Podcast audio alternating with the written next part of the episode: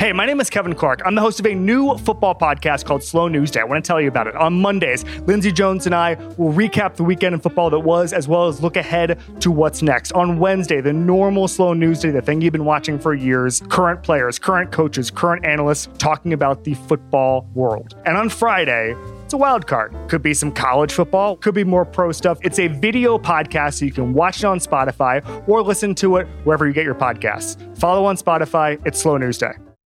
This episode is brought to you by Jiffy Lube. Cars can be a big investment, so it's important to take care of them. I once got a car that I started out with 25,000 miles on. I got it to over 200,000 miles because I took care of it. You know how you take care of a car?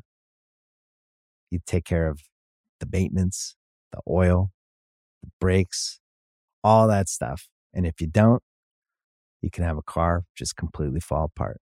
When your car needs maintenance, head to Jiffy Lube. They provide automotive excellence at speed. Get your oil change, brakes checked, tons of other multi care services. It's all done by expertly trained technicians who actually care about taking care of you and your car. Jiffy Lube, car more. To find coupons and start an instant online estimate, visit jiffylube.com. This episode is brought to you by Cars.com. When you add your car to your garage on Cars.com, you'll unlock access to real time insights into how much your car is worth. Plus, view its historical and projected value to decide when to sell. So, when the time is right, you can secure an instant offer from a local dealership or sell it yourself on Cars.com. Start tracking your car's value with your garage on Cars.com.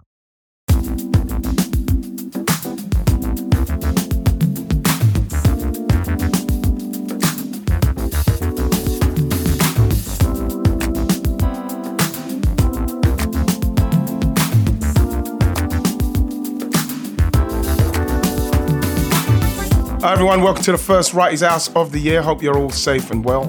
Today we're going to talk about the tragic losses of Gianluca Vialli and Pele, the Beth England and Jordan Nobbs transfers in the Barclays WSL, plus a little bit about Chelsea's defeat to Manchester City in the Premier League. But before I introduce my guests, we have some news. Wrighty's House will now be coming to you twice a week, as well as our Tuesday show will also be come to you every Friday, and we'll get more chances to chat about stuff outside football. But on today's show are my guests.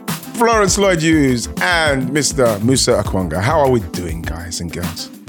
Good, I'm good. Okay. Very well. Yep. Yeah. Great, great stuff. Everybody on good form? Yes, very good form. It's been a strange way to start the morning because we I know. didn't we didn't we, we were we we were preparing prepped Ryan sent us the topics Mm. we knew what we were going to chat about and then obviously there's some news this morning that's kind of hit us like a ton of bricks Yes, it has. And maybe changed the gears of the chat we were going to Just have But- yes, we have to we have to mention um, Gianluca Vialli, Mm. um, and, and and his sad passing.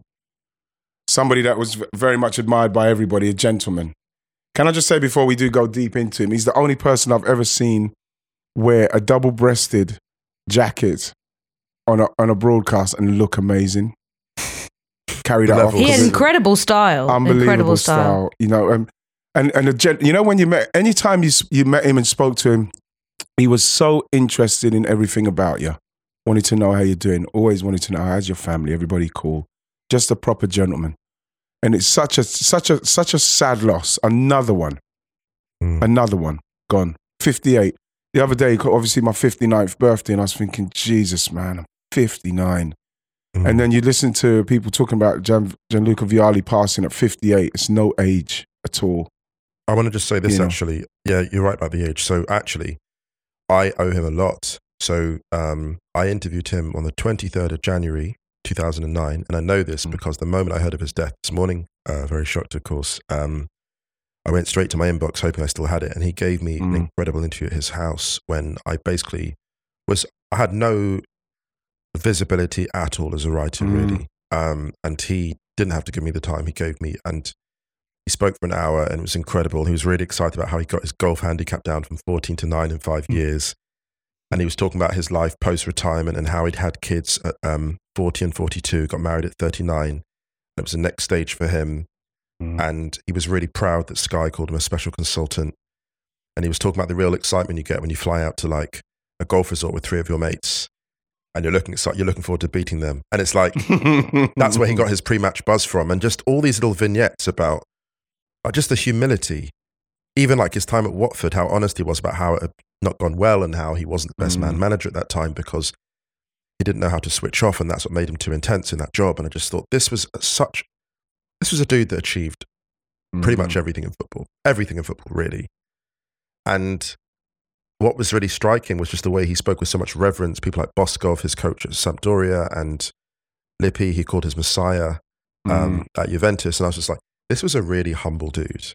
hmm And if, there's been a lot of tributes to him, but I thought I'd put that out at the top because I want that to be a thing that people take away. This was a good, this was a good human being.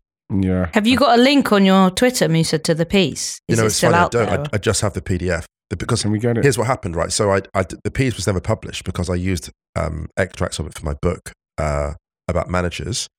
But I have the 15 page PDF and I can just, I'll send it to all of you anyway. It's just not online, but I'm happy to upload it wherever I can. Um, because what happened was I got that interview, typed it all out. It's before the days of AI. I had to type out the entire thing. And I sent that to other people in football.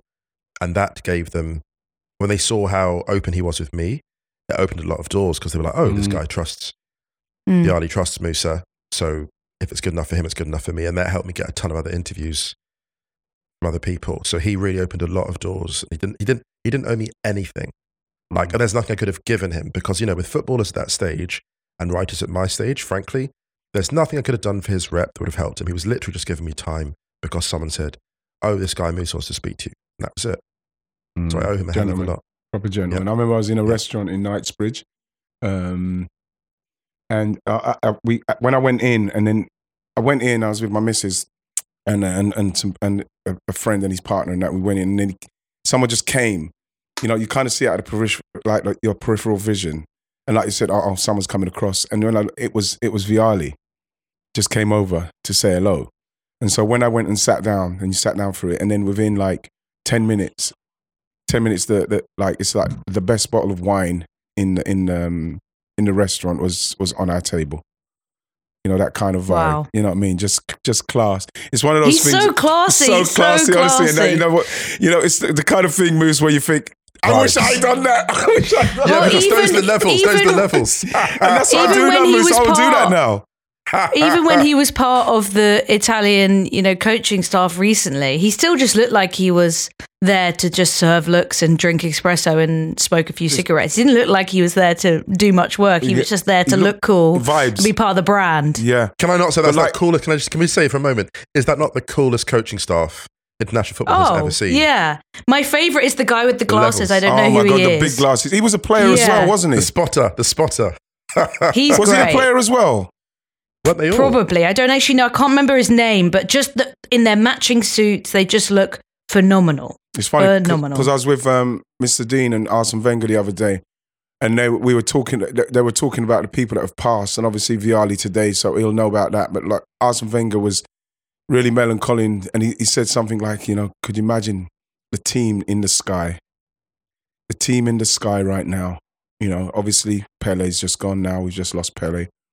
Um, now now Vialli, you know, Maradona, you know, Cruyff you know, the players that we've lost, my gosh, you know, it's amazing. Because there's a thing, Ian, isn't there? That you want when, when players give so much in terms of joy to all these to all these people, millions of people, you want them to have that long retirement. And the thing that is quite, Mm. the thing that's so sad for me with the Vialli thing is, he was so clearly enjoying life. Like it was less than 13 years ago. I interviewed him. Less than Mm. 13 years ago. You said to me like, "Oh, this guy within 13 years he would have passed." Mhm. the feeling there is the unfairness of it. It's the sheer unfairness of it because he, when when a player gives that much, you just want them to kind of disappear into the sunset and have their happy ever Mhm. after. And like he was Yeah. really, he was just really just living his best life at that point.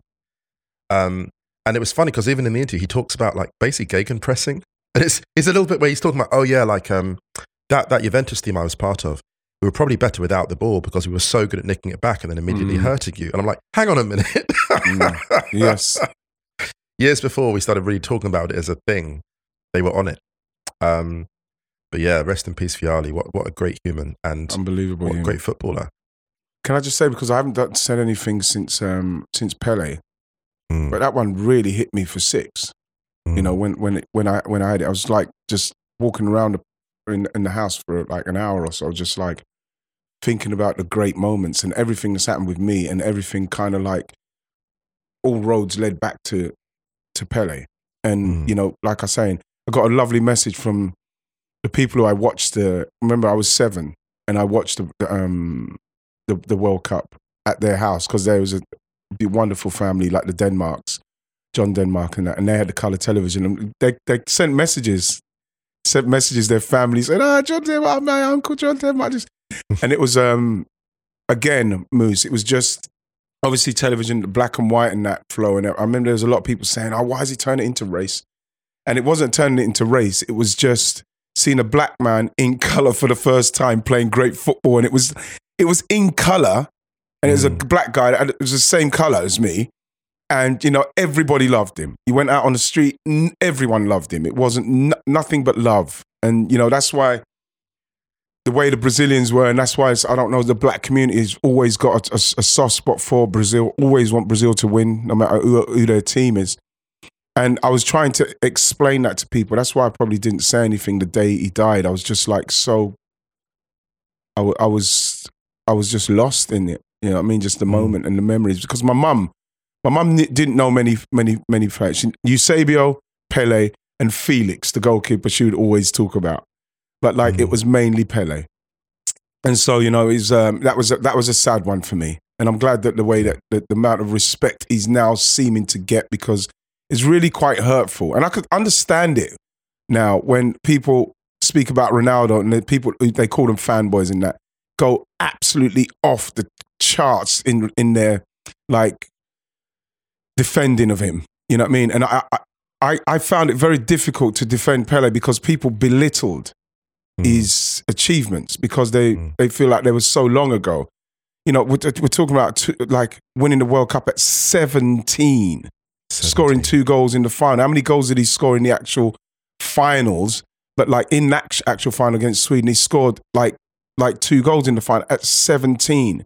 And then the goals he scored, people belittle him, saying, "Yeah, well, he never played in Europe." But all the games that you look at him playing against teams in Europe at the time, he scored in all those games. And at the time, you, you've got to also remember that Brazilian team um, who he was playing against for Santos on a, on a weekly basis were unbelievable players.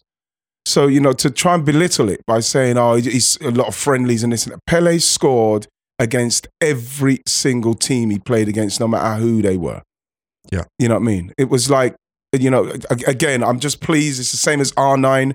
We watched these thing the other day, Phenomenon, and it kind of makes you realize we cannot forget these people and how great they've been. But do you know what it is, We though, Ian? It's like, he's like, you know who Pele was? He was like Quincy Jones. We take him for granted because Mm. he's been the best all the time, every decade. It's like, you know, Quincy Jones like has a songwriting credit on everything, even stuff you don't know. He's got Grammys. He's probably got Grammys he's forgotten about. like Quincy Jones probably cleans his house in the morning and finds Grammys like on the bookcase. Oh, oh, that's- oh. Like Pele, Pele has hat tricks. Pele has hat tricks and man of match performances that he's forgotten about, that he would have forgotten about. Mm. And I I just have also to throw that in there. Does that make sense, Flo? Does that make sense? Absolutely. Yeah, but I I also think with with um, what Ian mentioned about Arsene Wenger saying about the team in the sky, I think I see it as much more of a kind of like Jedi Jedi Council kind of vibe. Council. Because if you think about these you- these people that have such auras around them, Mm. That. they're more that. than players. It's they true. are. You know, it's it's that it's the same when people talk about Beyonce. Anyone that has single name recognition, they are on another else, level. yeah, so. Cruyff, Pele, Beyonce, whatever. Mm. It's that Jedi Council of legends, and I think that's why it's like he will always be remembered because even he hasn't been playing for decades. I, you know, never got to watch him play, but he still has that aura, Mm. and I think that's why it's so special. I think um, I think that we're gonna have to. The Wall of Fame have got two new inductees, Hmm. Gianluca Vialli and Edson Arantes de Nascimento. Pele.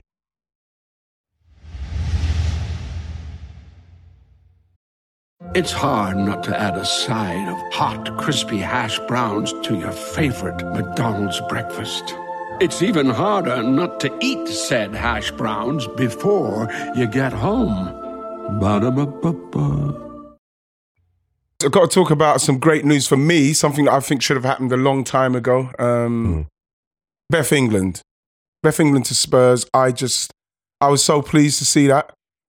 Obviously, going to go on to talk about Jordan Nobbs as well, but Beth England making this move now is is fantastic for her. And I'm just hoping, I'm hoping for her sake that Tottenham are able to, not just through Ashleigh Neville, to able to give her the, the service she needs because otherwise it's, it's you know I, I I'm gonna feel like oh my gosh she's needed to make this move Mm. you know what I mean because she's almost nearly forgotten for England she's nearly you know with Chelsea with everything that's happened with Chelsea with the emergent so like with Sam Kerr and Guro Reiten and and and Fran Kirby, but she can't she literally can't break into that team at Chelsea's first team so to make that move is very brave of her I thought she should have made it before Mm. but now she's done it I really do hope that Spurs can give her a service Yeah, I think it's a, it's a it's a massive move, and the fact that Spurs are spending, some people say like two hundred and fifty grand is is massive, and I Mm. think we are seeing this kind of like mid group of clubs spending a lot more on players, which I think is good for the whole league, but it you know it, it makes it difficult, I think, for lots of clubs to be able to keep up with that. But I think what's interesting from Beth England's point of view is like you like you said, it's long overdue. She needed a move. She needed a fresh start. She signed that new contract at Chelsea recently. I think a lot of people were surprised at mm. her doing that, but perhaps she thought she was going to play a little bit more than she did. But she needs game time. You know, she she does have good numbers over the mm. years, but the issue, like you said, Ian, is are Spurs actually going to create the right number of chances? At the moment, they are the third worst team in the league for XG, with mm. only Everton and Leicester, who obviously are in a whole world of trouble, uh, underneath them. So they really need to step up. And I think that's the issue is that like they rely so much on like playing on the counter, use, mm. using Ashleigh Neville as that mm. outlet.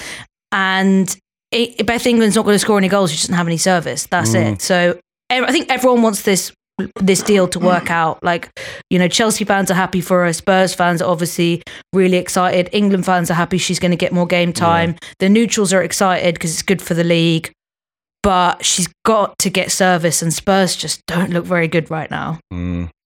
I mean, if anyone, if you trust anyone to maybe create more of their own shots, it's someone like her. She's quite an entrepreneurial striker. And the thing that's really sad about Beth England, I would say, and the experience she's had is that it's almost like she she brought about her own extinction because she made Mhm. Chelsea so good that she made them a viable place for Pernille Other Harder people. and Sam Kerr. This is the irony. Like, if she hadn't been balling lights out, and this is the thing, this is why it's so great to see Guro Reiten's resurgence because of that trio, Ji So-yun, Beth England, and uh, Guro Reiten that really took them to that next level. Only Guro Reiten is still there and, and balling out. Mm. And it, it's kind of sad and poignant whenever I see that. Like, you can kind of see why she signed that contract. It is a way flow because she she taken to the point where she must have thought, I'm in prime position.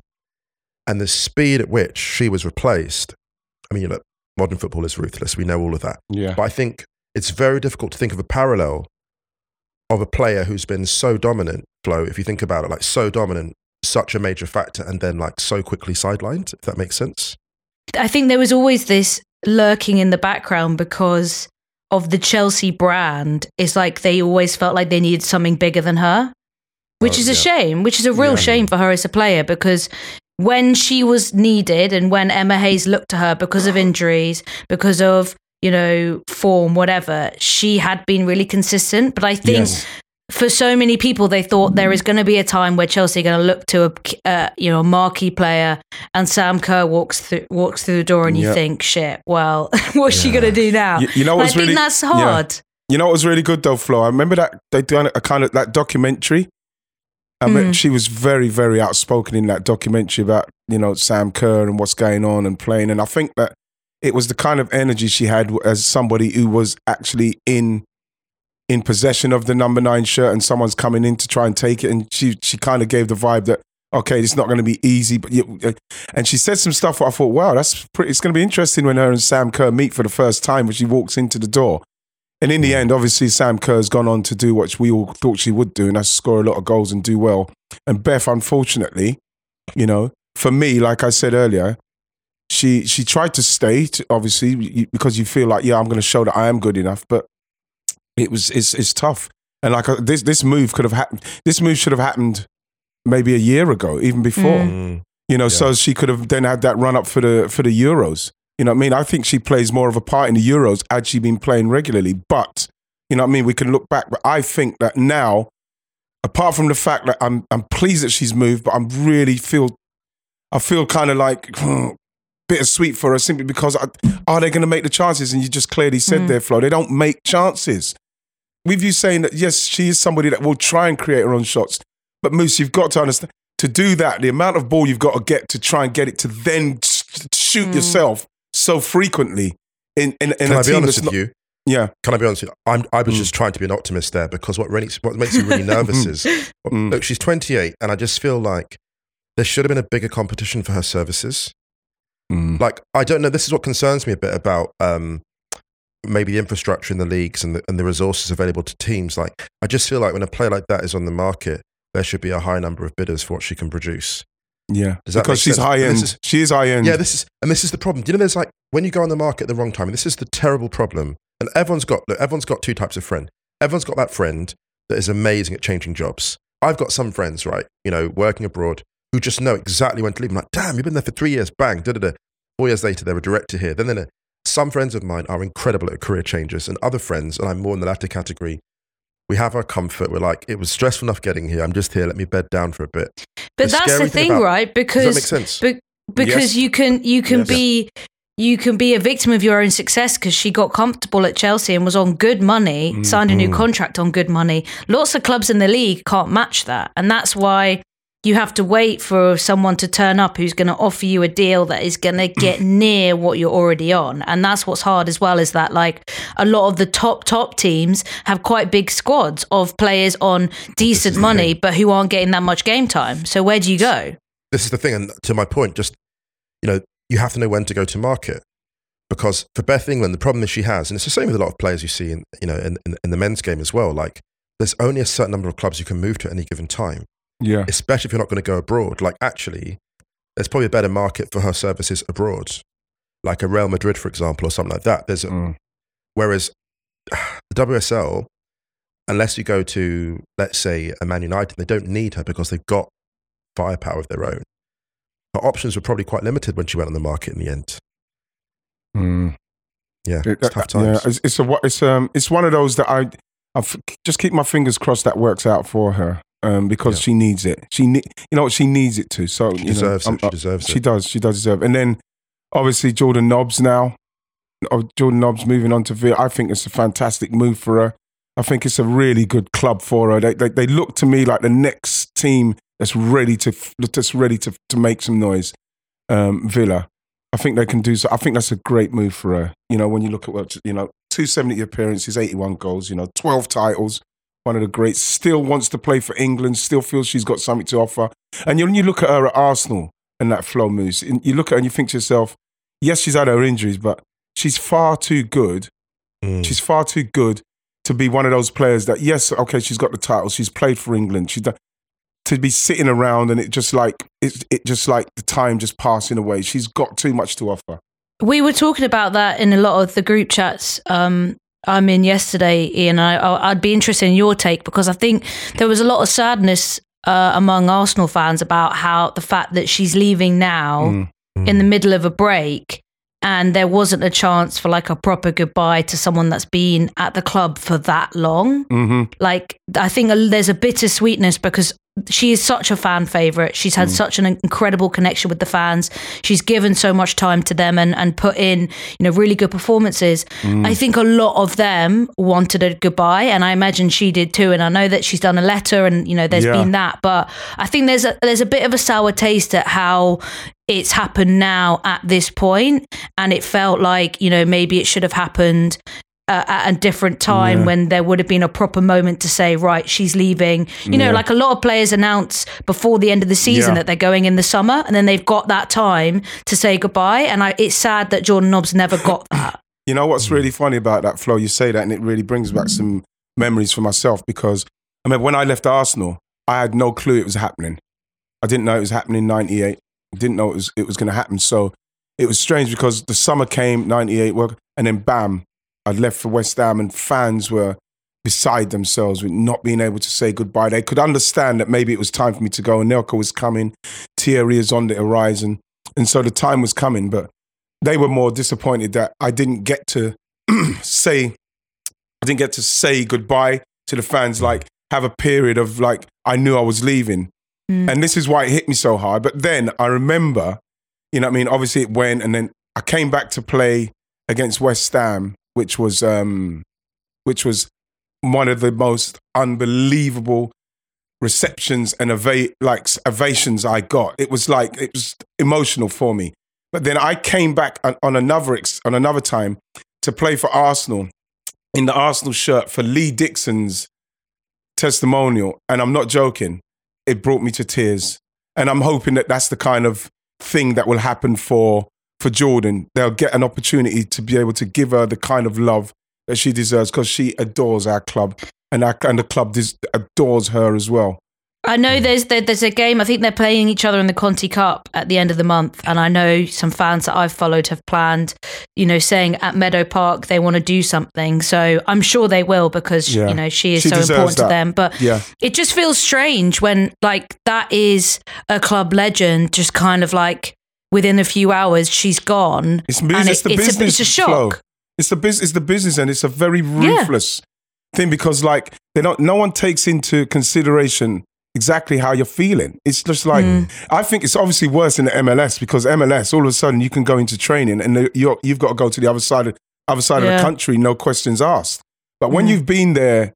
When you when you're when you're when you've been at a club for the time you've been there and you've given literally everything, she's gone through her best and worst times so far at that club and you know everything she's done is to try to get back to then play well and do great stuff for the club and all of a sudden when the time comes it's it's very it's very brutal Robbie It's Fowler horrible. said it best. I've quoted this a thousand times. Robbie Fowler said it best in his autobiography. There is no sentiment in football. Mm. Like there's just there's just none. And you know the thing about Jordan Nobbs, it's interesting. It's a parallel with Beth England where you've built so much with the team you're with that you stay there maybe longer than you should for your own career Mm. prospects. There's a great piece by Tim Stillman. Shout out to him. I think it's on the um, Arsblog website about Jordan Nobbs and her legacy, and and her knowing that she wasn't getting the playing time. And you, know, there's a, there's a parallel history of the England winning the Euros um, last summer, where you look Mhm. at the players that either weren't in the squad, weren't picked, or, or injuries, and there's like you see the depth that England had, but not just the depth, but the tragedy, the individual tragedy of players that couldn't make it because of injury. And there's a thing that's, that Tim mentions in this great piece where he talks about um, Jordan looking ahead uh, to to the Euros and her going, I, "I'd rather not look too far ahead because of because of my problems with injuries." yeah Then she gets injured, Mm. and it's You know- it's heartbreaking. It's you know what as well heartbreaking. moose it is heartbreaking and the thing is is that what's happened with her as well is that she didn't want to look forward because of that reason and then then that happens and then as soon as it's all finished you get called straight back in. So you've got a part you've got a part to play. You're good enough to be in amongst it. But for some for some reason because you're not playing whether you get injured you're missing out. She's obviously missed out at the moment which is- heartbreaking because again i have to think about myself in 96 how would i have felt Yeah. if england won it in 96 and i can only think of it like that because i got omitted and then brought straight back in as soon as the tournament was over. And you know nearly it would have been difficult to go into that dressing room with them all being champions and you just missing out for whatever reason. And so Yeah. jordan nobbs has had to do that. You know katie zelem has had to do that not without the um without the um the injuries. And you go straight back into a squad that you were good enough to be in but for some reason you weren't good enough to be in whether it was injury or form. And then as soon as it's done you're fucking back in. It must it's th- th- those are the things that fuck around with your head. Mm. and this is the thing, like even with the the Euro '96 and missing on missing out on all the World Cups and all the tournaments for for what for, for various reasons, Moose. You you Mm. can't help but question yourself when you do stuff. Like remember, I was getting ready to leave Arsenal at one stage. Mm. You know, what I mean, because like because of a manager, just just to try and go to that next place without sentiment, without thinking of anything. I'm just gonna fucking leave. I want to do more. I want to do something. And it was a time where I went to Arsenal to win stuff, and it was a time where it just felt like everything was so fucking shit. You know, there was no focus. We could do well in cups, but we couldn't focus. And that's the tragedy of football, isn't it? It's moments you can't exactly get back. the tragedy. You see it slipping away. You see it. Yeah. I want I want to drill a bit deeper on this because Mm. sorry to jump in there, but the thing about sport and the reason, the frustrations you felt there and you still feel, it's moments you can't get back. That Mm. rely on other dynamics. It's not like me writing a book where every morning the blank screen is there and I have to. It's it's on me. Mm. With sport, with football, it's horrible because there's so many other moving parts you have no control over, Yeah. and you see your moment slipping away and you can't get it back. And that is Mm. there's a sense, there's a helplessness there that almost no one else can relate to, apart from other athletes. Does that Yeah. make sense, Flo? It's- Just it's- to throw it's that in. Yeah. I, It's I so think helpless. I, I think I think the, the good thing is is that for both Beth England and Jordan Nobbs, they're two players that are very popular with the fans, two players who still have a lot to give i- in the league and potentially with England too. And it's great to see them both get a fresh start because I think there was yeah. growing concern about this talent, like you said, Musa, and such a such a deep England squad now across and you know filtering down into all the clubs in the league. Watching this top talent just waste away on WSL benches, and it's great to see it filter down into the league now. And I think that's the best thing. Like starting the second half of the season with these two big new signings is just a mm. really exciting way to kick things off again. I just hope that both of them, because you can see deep down that both of them would have probably stayed where they were if they could. It's, it doesn't make sense for them to do that, but they're so emotionally like connected to those clubs that they've had to make this move when they've made this move. Mm. And I feel for both of them. And I just pray that it, it works out for both because they both deserve a lot more than they've got at the moment.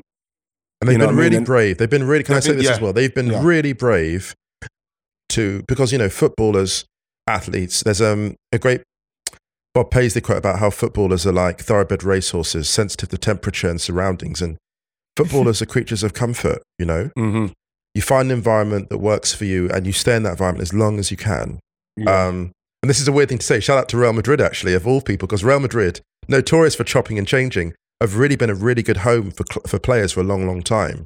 And ideally, if you're at a big club, you want to remain there and make that Yes. your home. So it's really brave for these footballers to leave home. And I hope it works for them. Let's hope it works out for both. I'm going to keep my fingers crossed.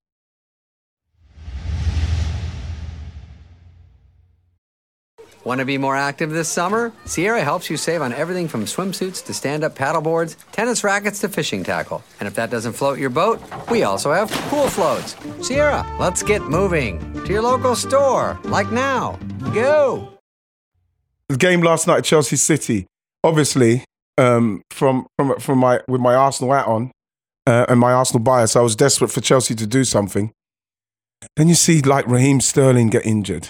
Um, you know, you, you, you're devastated for him because it just doesn't seem to be. It just can't get going in this in this team yet. And then Christian Pulisic got injured. You're just feeling like so, whatever's going on at Chelsea, it's just it's just in that place of they can't quite get going. And then you looked at a City side I'm thinking, you know something, this this could be nil nil. And then I thought to myself, be realistic. There's no way City are, are going to lose this game, especially when you look at their bench. You look at the bench and what can come off the bench. There's creativity and stuff coming off the bench. And I watched Chelsea mm. in the way they were playing, and I can't. I've got to say, I've, I don't think I've ever watched Kovacic play and not love love what he does. I love watching He's Kovacic. amazing. He's amazing. He's an he's an amazing player. He's an amazing player. But You I know, just feel unlucky, that, though.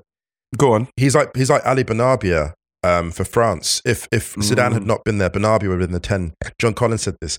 Benarbia would have been the number ten for France for ten years, but Zidane I was in remember watching him at City for a while. Jesus. And the same with Kovacic and Modric, right? If if if Modric had not been there when he'd got to or had, like got an injury or been out, Kovacic would have been running the Madrid midfield for the last few years. I think he was that good. He was so unlucky.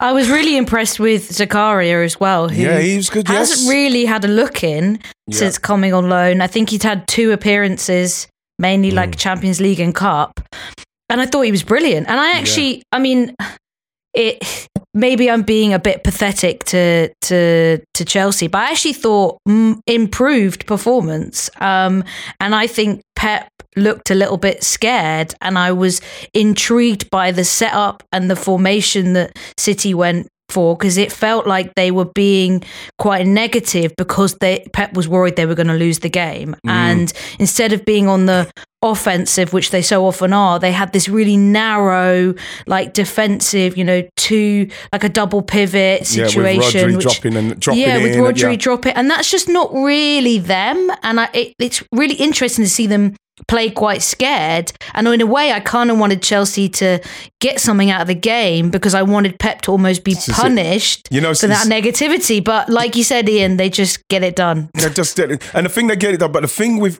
with Pep is that you have to feel like we're, starting to see him like saying stuff in the in the press now with Arsenal and what Arsenal got to do and stuff like that. So you're just starting to feel like he's feeling he might be feeling that kind of pressure mm. from the fact that they know they needed to win that game. They they needed to win that game. They had to. And so I feel that now we're getting into we're going to see what Pep and Mikel are really going to be like in this run up now. This is why I was really I really was desperate for us to beat Newcastle. Desperate for us to beat Newcastle just so as I could so as we could go again because you look at City winning and you feel yeah, but that's what they will do. That's what they'll do, and Pep will start doing that. Maybe, maybe Flo. That's why he got a little bit more defensive and I want, I want, for, for want of a better word, negative in his tactics to, in the game because he knows that someone's going to come up with something. He's able to bring Jack on. Jack puts a ball across, bam, Mahrez scores. But that, that he does something where he starts to get fucking finicky with himself and change things around Pep. And I'm just hoping that we can keep them under pressure so as he can fucking improve. Do you know what he looked? He looked. He looked. He looked, he looked resentful. He looked resentful. and the, the funny thing with you think about Pep and his wingers, right? Pep's wingers used to be flying. Used to be no, a winger. Used to be a winger needs to be actually airborne. An airborne Mm. winger, uh, Di Maria, uh, Sané, Sterling. Mm. Pep's wingers Yes. used to fly. Now they hug the touchline. Now they advance, but they don't fly, right? And that puts pressure on other parts of the pitch. Because when you know that you have an outlet like, you know, a spectacular Sané or whatever Sterling, you can Mhm. push up high and wide. Whereas when you're moving with Foden and Bernardo, you're advancing slowly and it's ominous. It's like a slowly rolling. So that scene in Interstellar Yeah. when like they goes, oh, those aren't mountains, those are waves, and the tidal wave is coming. Mm. And City, City are a tidal wave, but the problem with that is Mm. there's a predictability there, actually. And I thought in this game, when you said to me, like, did you watch the match the other day? I thought, well, which game are you talking about? Because there were like three different matches within one. There was Mm. the Sterling injury and Pulis, it got disjointed. Then there's the existential crisis of the, of the, um, the subs change at half time. Then there was Grealish coming on. And the thing about City is they're going to drop more points. It's all a bit of a grind at the moment. And I want to throw something out there as well. I said this maybe before, but I've got a real axe to grind about this.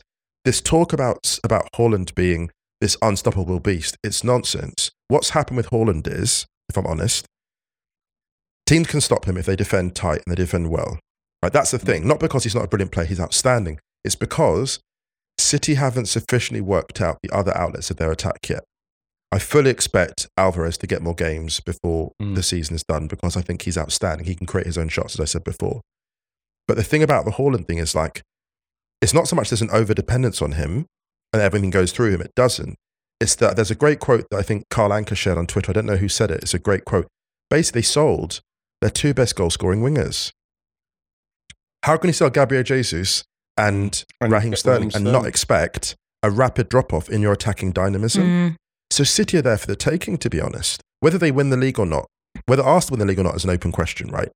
The fact is this, and I should have said this on Stadio, so I'll say it here.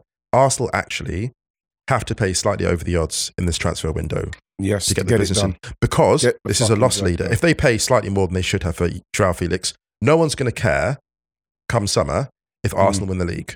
And, and, and Arsenal paid 4 million euros more than they should have done. No one's going to remember that. Uh, Trust me, they will not remember. Because where that league title would take Arsenal in terms of their trajectory, Mm. in terms of who they can recruit and get in through the Recruit door, from there. Yes, it's Yes, worth the extra. Pay the money, yeah, we've got- Arsenal. yeah, don't Pay the fucking money. scrimp. Don't scrimp around that because sorry when you to, look sorry at to the be bench, that guy, but yeah. No, you have have to to be that guy because, like, watching the Newcastle game flow as well, and I'm looking at the bench, and who did we bring up? We brought on Tomiyasu for Ben White uh, in a time where we need, and it's not because for any other reason. We haven't got anyone else. We haven't got anyone else of caliber on that bench that's going to come on and change the game. Like, obviously, they can bring on Jack Grealish, so that worries me, and that's why January is vitally important. it's so important that we bring someone in. And even if we do get Mudryk in and he does it, we, we still need something else. We need more because I, I don't believe that with our backup bench, we're gonna we're gonna be able to see, like see City at Chelsea. Game's going to nil nil. It's like look at okay, if Chelsea are frustrating them, the, the chance it's not happening, then bam, they score. That's what you need to do. You need to be able to do that away from home. Looking at the that caliber. looking at the title go for it. race though, what Arsenal probably have in their favour this weekend is that you know they've got a fairly nice chilled cup tie that you know potentially could go wrong, but they should steer and get through it. City have got to play Chelsea all over again, which you know they might, they, they probably will come through that, but that is a tough challenge. It's coming at such an it's such it, but it's coming at such an annoying point because I feel like no one wants these FA Cup games right now. They just want to like bulldoze through with the title race, keep going, keep keep plowing on, and now Yeah, it's like Flo, right, you've got think- this challenge right bang in the middle that you don't really want. Yeah, but Flo, I think that's why they'll probably they'll put out the team what they put out, and they're not fussed if they win or lose that. I think that I don't think Pep wants to lose the, the Premier League to to Mikel. You know what I mean? If Mikel can keep this going, if he could keep the team going, I think his main focus is obviously going to be um, the, the, it's the Champions League, but at the moment it's got to be the pre- it's the Premier League. The FA Cup he's not fussed about in that game. I think that's more important for Chelsea to do something in that game to get something Chelsea because at the moment it's very much um, it's very much in the air. They've spent a But lot it's of more money. it's more ways to it's more ways to lose your rhythm in this in this critical point in the season. That's why I think these cup games are so interesting because this is all about rhythm right now, and both teams are probably going to make a ton of changes. But really, they want that. They want that confidence building. They want that rhythm building, and they want to be firing so that when they come back with big games on the horizon for both of them, they're straight back into the title. Because hmm. Arsenal have that have that nice little cushion, but City just like you said, they have that depth, they have that difference, and they're going to make those moments count even more so in the next coming weeks. Hmm. They're going to drop points, though. They're going to drop points. There's not. This is not the City team. Then there's two things I noticed. Well, there's the main thing I noticed about the game last night, just to keep it shorter. Both of these teams are. They're trading off a vision of themselves that's not actually the reality. Like this City team, yes, it's very good, but it's not the City team of like three or four years. It's not No. the sort of super dominant team, and they have that aura still. And Chelsea getting maybe more criticism than they deserve because they're not the Chelsea. They're victims of their recent history. They're not the Chelsea that was a steamroller either, right? So people are looking, oh, why aren't Chelsea better? Well, because actually there's so many moving parts going on. Kai Havertz hasn't become or developed into the nine that we were hoping he could develop into. Ziyech is not the Morocco Ziyech. Like he's just not. It's not he's not going to get the same role status, playing time he deserves in that configuration. Of course, Sterling is not clicked because no one else is really clicking. That's the Mhm. thing. Like nothing else is really working at Chelsea at the moment. So there's a rebuild that's bigger there than people realize. And so poor Graham Potter because that job, which is a lot of people will hear that and be like, why having sympathy for Graham Potter? He's getting paid well, great job. Well, no, Mm. sympathy because his job is actually much harder than it looks. Do you know I mean? Like Mm, things like simple things like having midfield chemistry, like Kovacic and Zakaria. That's yet another midfield partnership, right? Yet Mm. another dynamic to work out. Yet another series of passing combinations. And who knows who's playing the next week? So Chelsea have this like revolving door of of selections. It, Chukwuemeka, we didn't even mention him. He's been brilliant. yes, we didn't was mention it. brilliant He came on. yesterday. He was Yes, brilliant Yeah. Mm-hmm. again, another player in that dynamic. So Potter's Mm. got a really, really tough job. And my one worry is, my one fear is that there'll be supporters that won't give him the time. They time. won't give he him the. They won't have the patience with him. I think they were, but they, they were okay last night though, because I did like, I did expect uh, a bad reaction from the fans, but.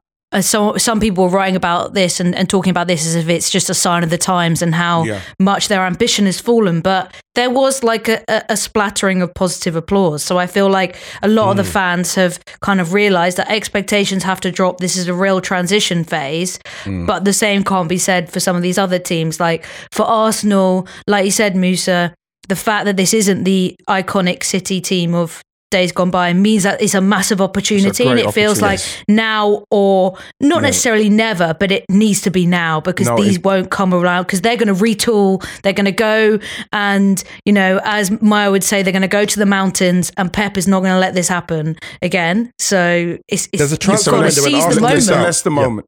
It- There's a it's- it's- transfer it's- it's window a- when Arsenal Mhm. missed out on Wanyama. There's a transfer window when Mm. they missed out on Wanyama. I don't remember what it was, but it was. I remember thinking, this is this feels like the most important transfer window for Arsenal since then. Wow. I, you sense. know something, Moose. It's it's one of those. It does feel very Leicesterish. There's teams that are not quite doing their stuff. They need to. They're not quite there, and it's it's there for somebody to take. Arsenal seem to be in the pole position, and and I go with you, Moose. We need to like just say, listen, man, we're gonna have to flash that cash. We have to, how much extra?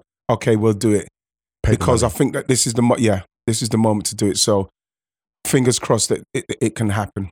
Fingers crossed it can happen.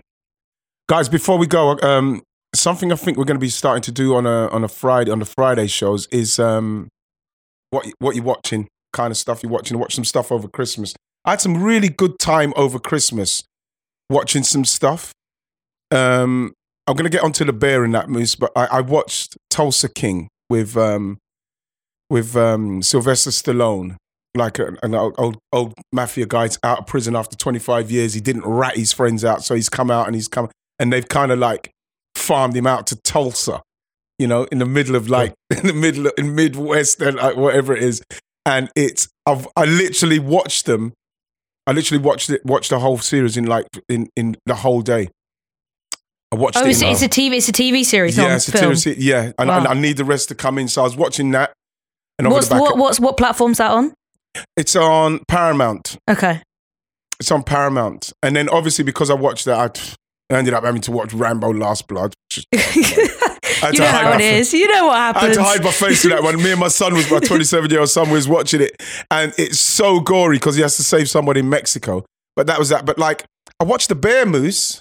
Mm. Flo, have you watched it? I haven't I've watched, I've it yet. watched I three know of, I've watched Musa. three of them. I know Musa has been waxing lyrical about it, and Musa, I've been give me like more it. mentally preparing myself Yeah. because because like we talked about at the top of the show, there's been a lot of grief in the Mm. wider public. There's been a lot of grief in my friends' lives, and around Christmas time, it's just Yeah. been a it's been a strange time. So Yeah. I need to mentally prepare myself to sit down for the bear because I know having chatted to Musa, it's like an incredible but very intense watch. Yes. Yes. And so I'm just I, I need I will be ready soon, but just Can not I, yet. can Yeah, I say not something, ready. Moose? Yeah. Because I, I started. I've watched. I've watched three of them. Not going to say anything. Not going to give any spoilers. But um, it's very. It Moose. I feel very on edge just watching, and it's like we watched the Yeah. first three, and I'm like, what the fuck? I'm getting. You know what? It's. I'm not saying it's going to turn into that, Mm. but I'm getting Breaking Bad vibes. It feels like it can just go. It's going to go fucking dark. I always find that though with things that are around uh, chefs and kitchens because you need to feed off the anxiety and the intensity of what it is to be Mm. in that job, and it is like a million miles an hour, like living on the edge. And I feel like you're probably getting that because But- that's what the job is, right? Yeah, Like- but, but Flo, I'm not going to give spoilers, but there's Okay. one, there's one, there's one scene where he's obviously because he's doing the Michelin star stuff and he's doing his stuff, and then the head chef comes over and he does this kind of intimidating, fucking bullying, um, like abusing while he's doing the work, and he's still calling, yes, chef, yes, chef. It was fucking uncomfortable. So uncomfortable. And so, so what's happened this moose is that I'm getting a snippet of that, then, then you get a snippet of something else. Then you get a snippet of a gangster coming in and t- talking about his brother's place, and and like he's tr- honestly, I'm literally, you know, when you can't wait to watch the next one. Yes, for sure. That's what I'm like Sign because I great need. I feel like I, yeah, I feel like I need to be in it. So I'd I'd recommend that to some to people, and then then we'll go from there. But yeah, Moose, I'm I'm I'm loving the bear. I'm loving that. I had Very, to watch very the good. Incredibles, obviously. I had to watch the Incredibles, and I'm not even going to say anything. I'm glad Ryan's not on because we watched a bit of Cars because we had a couple of little kids. we had a couple I of watched, you know, you know what I watched. You know what I watched for the first time as well when I was kind of hungover on New Year's Day was Coco, which I'd never seen, and it was so beautiful, and I cried so much, and it was it, So what an sweet. incredible movie! Like five out of five, ten out of ten, incredible animated movie. It's on iPlayer at the moment at Yeah. the moment, and it was a lovely like hungover New Year's Day watch. But um, I don't know how much we might split opinions on this, but I watched Glass Onion, Yeah, yeah, the me Knives. Out yeah, sequel. Yeah. And I was extremely disappointed. I don't know how many spoilers we want to give. That's on Netflix at the moment, but I was very disappointed. Me and my mum watched it just before Christmas, and I had high expectations, and I was a bit like, meh. It's got yeah, it's one of those where it's got the stars, and you're thinking, wow, this is going to be amazing. And I get the impression. I'm not going to like I said, we're not giving spoilers, but I just get the impression that um they just try to cater for too many people. Everything there's too much going on. There's too much going on for me. Um, too many stars. You know what I mean? T- It's, it's trying to be, it's a bit clever. Yeah, I, I don't know. You know, I, I don't know, Moose, because when I watch it, I, I want people to watch it and, and, and try to let me know, no, right, you're talking bollocks. How- Because actually, when I here's a it, here's a I'm hot thinking- take Musa, for what did you think? What did you on, give me think? Hot hot take for you. Hot take for you. Actually, it was a bit like Chelsea Man City. It was basically three films. There was the It's opening three segment films. where you're like, yeah, there's the opening segment where you're deciding whether to engage with it, which is quite clever, quite intricate. And you're like, mm, no spoilers again. Mm. Am I going to enjoy this? First part. And then second part, you're like, okay, I've got into the humor. I'm with it. I'm following it. I'm locked Right. in. I'm loving it. And then I would, I would say I was disappointed by, by the final segment of it, by the third, the third part, the third act. Do I need to watch it But- again, Moose? I don't know if you do Mm. because I think life is short and I Mm. think you watch what you love. And here's the thing Mm. the greatest credit I can give the writer and director, Rian Johnson, is he's a director people absolutely fall over themselves to work with because that cast they brought in, they did not all pay them full whack. They cannot have unless Mm. Netflix absolutely broke the bank for it. Mm. So if they did, if they did break the bank for it, then great. But even some of the cameos, I'm like, those must have been really expensive. So he's Mm. someone people love working with, and I can see that. I can see why. I think there was a slight, there was a tension. The, the tightest bit of the film, I think, is the midsection. And I think the end part, I think it builds really, really well to a certain point. I just think the end part let down how good the middle was. And I don't, I don't, listen, I know how hard it is to write anything.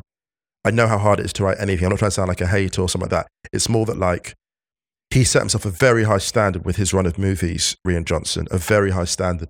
I just feel like I feel like the final section isn't quite as strong as the midsection. Where I was like, It- at one point, I'm I- like, I love this. I love this. Yeah. I felt like it was too flashy. I and I think- think yeah. what was Yes, great I- about the first one, it was all rooted in the house. And I think Mm. in, in a very cliche way, if you're going to do murder mystery, I think having that house is what binds everyone together, right?